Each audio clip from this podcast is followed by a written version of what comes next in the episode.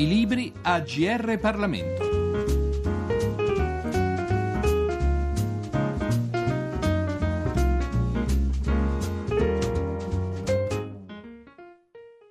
Giorgio Cirillo un cordiale saluto e un altrettanto cordiale benvenuti all'ascolto della nostra rubrica. L'anno in corso ha un particolare significato per l'Europa e non solo, trattandosi del centenario dello scoppio della Prima Guerra Mondiale. L'Italia scese in campo l'anno successivo, nel 1915, e tuttavia negli anni precedenti i fermenti culturali, intellettuali, addirittura filosofici che, unitamente alle vicende politiche e diplomatiche dell'epoca determinarono quell'entrata in guerra erano ben presenti nel nostro panorama appunto culturale ed intellettuale. È questo che il libro che presentiamo oggi, Il mito della grande guerra, edito da Il Mulino e scritto da Mario Isnenghi, già autore di diversi saggi in materia e già docente di storia contemporanea all'Università Ca' Foscari di Venezia, ci racconta nel suo saggio. Non una cronaca della grande guerra, dunque, ma un'approfondita analisi dei fermenti ideologici che rappresentarono le radici, addirittura filosofiche o anche artistiche, basti citare a questo proposito il futurismo, che misero in moto, per quanto riguarda il nostro paese, la macchina del conflitto. Il saggio non è una novità editoriale, poiché stiamo parlando della sua settima edizione, ma in questo anno particolare assume un significato non trascurabile. Lasciamo dunque la parola all'autore. La prima edizione del mito della Grande Guerra esce dalla terza nel lontano 1970. Anche la seconda edizione sarà di la terza e poi cominciano le altre cinque edizioni del Mulino fino alla settima di quest'anno. Il mito della Grande Guerra, parola chiave il mito,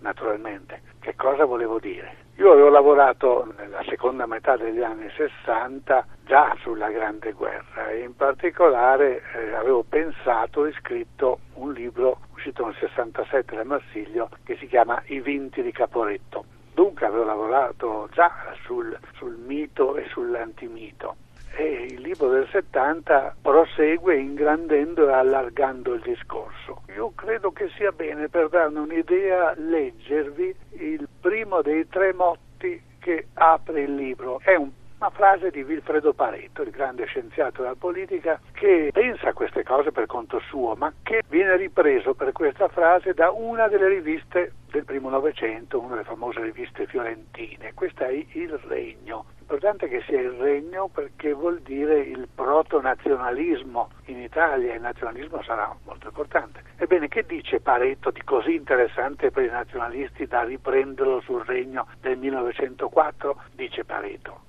se c'è una grande guerra europea, il socialismo è ricacciato indietro almeno per un mezzo secolo e la borghesia è salva per quel tempo. Ma appunto perché la guerra sarebbe tanto disastrosa per i socialisti, come è che i loro avversari non sanno discorrerne senza dimostrare un vero terrore? Punto di domanda da parte di Vilfredo Pareto. Eh beh, insomma, mi sembra una citazione straordinaria. Serviva a me in quegli anni a, diciamolo pure, smitizzare il senso e le motivazioni della grande guerra, della guerra del 15, della nostra guerra, a vederne le spinte di carattere politico interno, le spinte antisocialiste, le spinte d'ordine questo da una parte. E questo era molto legato diciamo, al clima del 68, può farne un libro d'epoca, però se il libro è durato così a lungo e a 44 anni di distanza dalla prima edizione può uscire un'altra edizione, la settima, vuol dire che non c'era soltanto questo atteggiamento eh, critico e disgregativo rispetto a, ai valori o ai miti dell'epoca, ma che c'era dell'altro. E io credo che ci fosse questo e, in questo ancora mi ritrovo. L'attenzione ai miti, voglio dire ai valori compartecipati, siano o non siano veri in un ordine che non so come si possa definire, un ordine metafisico, miti veri in quanto siano creduti veri, miti che funzionano perché molta gente ci crede. Ecco, Pareto aveva detto un po' cinicamente queste cose e i giovani intellettuali dei primi del Novecento l'avevano raccolto nella citazione che ho letto, ma milioni di persone quando arriva nel 1914 la guerra europea e nel 15 la guerra italiana ci credono e non è che abbiano letto Pareto e sappiano cinicamente che si tratta di maneggiare strumentalmente dei valori in cui non si crede affatto. No, no, mito funziona proprio in quanto è valore compartecipato e allora per qualche dubbio sarà la liberazione di Trento Trieste, per altre altre cose, l'imperialismo italiano che è giusto, mentre l'imperialismo tedesco è sbagliato, ma non perché sia imperialismo, ma perché è tedesco, cioè perché è altrui. E questa è la posizione dei nazionalisti, che sono ancora pochi, ma sono molto significativi, eccetera, eccetera. Insomma, le guerre dentro la guerra. Io avevo pensato di proporre all'editore La Terza, il primo editore di questo libro, un altro titolo, non era il mito della grande guerra in origine, era La guerra farmaco. Naturalmente pensavo a Marinetti al suo famoso slogan sulla guerra sola igiene del mondo, ma l'idea che fosse una medicina mi veniva un po' da tutti i miei scrittori e intellettuali protagonisti della grande avventura delle riviste primo novecentesche. Medicina in senso lato, non solo nel senso così rumoroso e nel frastuono marinettiano e futurista, anche in modi più silenziosi e appartati come per Renato Serra, oppure anche, e qui più politicamente, per un Giovanni Boine, un uomo di destra, un uomo ancien regime addirittura, che pensa che l'ordine sia stato violato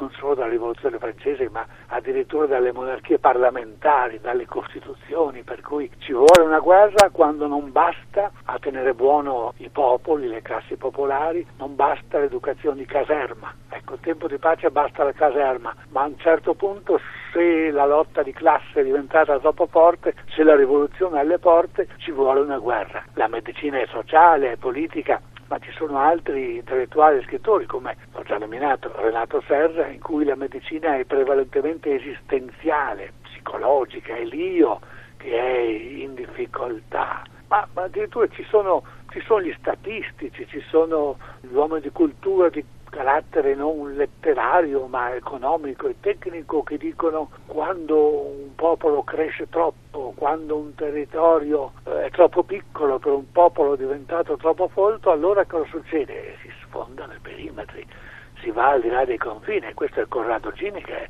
è il fondatore della statistica in Italia. Non sono piccoli intellettuali di provincia che se la raccontino per conto loro, sono sonde gettate nel, nel, modo di essere, di pensare, di sentire, nell'immaginario di molta più gente, anche se questi libri, queste riviste corrispondono a poche migliaia di copie, a modeste tirature, però è vero che erano un po' gli ufficiali della cultura, così come si apprestano a diventare tra poco gli ufficiali di complemento della Grande Guerra, che quindi è l'esito, ecco, l'esito di questo mito che la evoca e la invoca in tutta l'età giolittiana, controcorrente, è chiaro, rispetto alla prosa dell'Italia giolittiana. Per meglio approfondire quanto fin qui affermato, leggiamo ora un brano tratto da Il mito della Grande Guerra di Mario Isnenghi. La guerra finalmente è scoppiata. Con queste parole il Regno saluta nel 1904 l'inizio della guerra russo-giapponese. È la rivista in cui, sotto la direzione dello scrittore e leader nazionalista Enrico Corradini, si presentano due protagonisti della generazione intellettuale del Novecento, Papini e Prezzolini. La guerra finalmente è scoppiata. Ci sono in questo momento dei russi che non godono tutta la loro perfetta salute e dei giapponesi che hanno raggiunto il nirvana. Il cannone che tuona sopra Port Arthur è venuto a confermare con la sua voce rude e decisiva le idee e le passioni che ci sono care. Veramente questa grande guerra sembra fatta per noi. Tutta la Belle Époque, l'età giolittiana in Italia, è punteggiata di questi fervidi saluti alla guerra che torna. Vi potremo riconoscere una costante che è psicologica e ideologico-politica, esistenziale e sociale. Da questa grande guerra sembra fatta per noi, nel regno del 1904, alla guerra sola igiene del mondo e sola morale educatrice nel 1909, nella battaglia di Tripoli, vissuta e cantata da Filippo Tommaso Marinetti nel 1900. 1915, dall'ode alla violenza dei futuristi al caldo bagno di sangue nero di Giovanni Papini sulla Cerba e Facciamo la guerra e salute al nuovo mondo di Giuseppe Prezzolini sulla voce nel 1914. Non sono che alcuni dei gridi di scoperta e di trionfale sollievo dopo la lunga attesa tra i molti che si potrebbero ricordare. Si collocano lungo un arco di dieci anni e comportano un filo, una continuità. Uno dei maestri riconosciuti del Novecento è Vilfredo Pareto. Prima ancora di proporsi come portavoce di croce tra i giovani delle riviste, il futuro fondatore della Voce, Giuseppe Prezzolini, riconosce esplicitamente sul Regno, come su Leonardo, questa precisa discendenza spirituale. Noi non abbiamo bisogno di vivere a pigione nelle idee francesi o inglesi, non abbiamo bisogno né di Barres né di Chamberlain né di Kipling, se non come esempi e come moniti. Noi possiamo rivolgerci a Gaetano Mosca e a Vilfredo Pareto, che ci hanno fornito nelle loro opere di che giustificare scientificamente e filosoficamente la nostra opera pratica. In tempi diversi, in opere varie, con spirito formalmente discorde, questi due pensatori ci hanno dato una filosofia della storia che potremmo chiamare, dalla sua idea principale la teoria delle aristocrazie. Proprio Pareto, ponendo alcuni suoi interrogativi di fondo alla borghesia italiana sulla rivista di Corradini, che ha il coraggio di pubblicare cose che altri tacciano e riferendo l'opposizione dell'internazionale alla guerra russo-giapponese, commenta Ecco gente da senno, che sa ciò che vuole, che ha il coraggio di dirlo, che giudica rettamente le cose, perché se c'è una grande guerra europea, il socialismo è ricacciato indietro almeno per un mezzo secolo e la borghesia è salva per quel tempo. Ma appunto perché la guerra sarebbe tanto disastrosa per i socialisti, com'è che i loro avversari non sanno discorrerne senza dimostrare un vero terrore. Da un'altra parte della barricata, Georges Sorel confermava la diagnosi osservando: Sembra che due soli siano gli accidenti capaci di fermare questo movimento. Una grande guerra straniera che potrebbe ritemprare le energie e che in ogni modo condurrebbe al potere senza dubbio uomini con la volontà di governare, o una grande estensione della violenza proletaria che farebbe scorgere ai borghesi la realtà rivoluzionaria e li disgusterebbe delle banalità umanitarie con le quali Jaurès li addormenta. cuenta. Dichiarazioni così esplicite donano uno sfondo sociale ben preciso a quelle che, considerate fuori di tale sfondo e depauperate dei nuclei di consapevolezza ideologica che grazie ad esso acquistavano, poterono parere ansie private di intellettuali, malessere e attivismo indiscriminato, irrazionalismo, anche la fortunata mediazione d'annunziana di alcuni aspetti del rivoltoso egotismo nicciano si colloca in questo quadro e fu sintomo propagatore più che diretta corruttrice. Ragioni private e ragioni di classe classe borghese, la terminologia marxista adottata dal regno stesso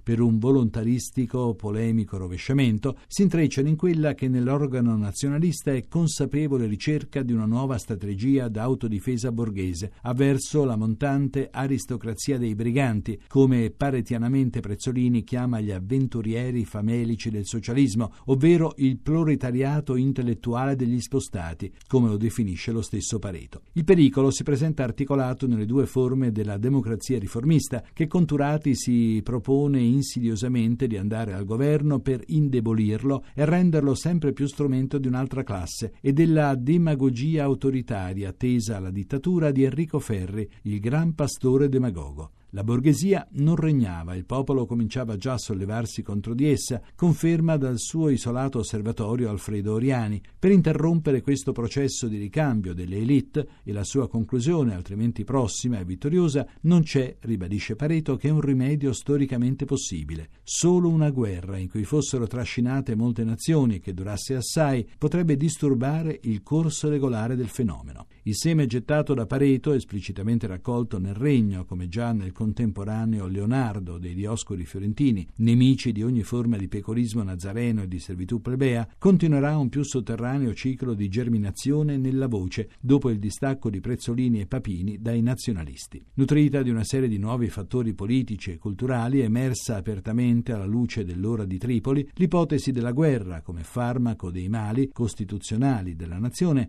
riapparirà vittoriosa nel 1914-15, esprimendosi politicamente anche nell'interventismo degli intellettuali. Abbiamo dunque presentato il mito della Grande Guerra, pubblicato da Il Mulino e scritto da Mario Isnenghi. Da Giorgio Cirillo, grazie per l'attenzione e a risentirci alla prossima occasione. I libri a GR Parlamento. Per segnalare saggi di storia, politica, sociologia e diritto, scrivere a grplibri.it.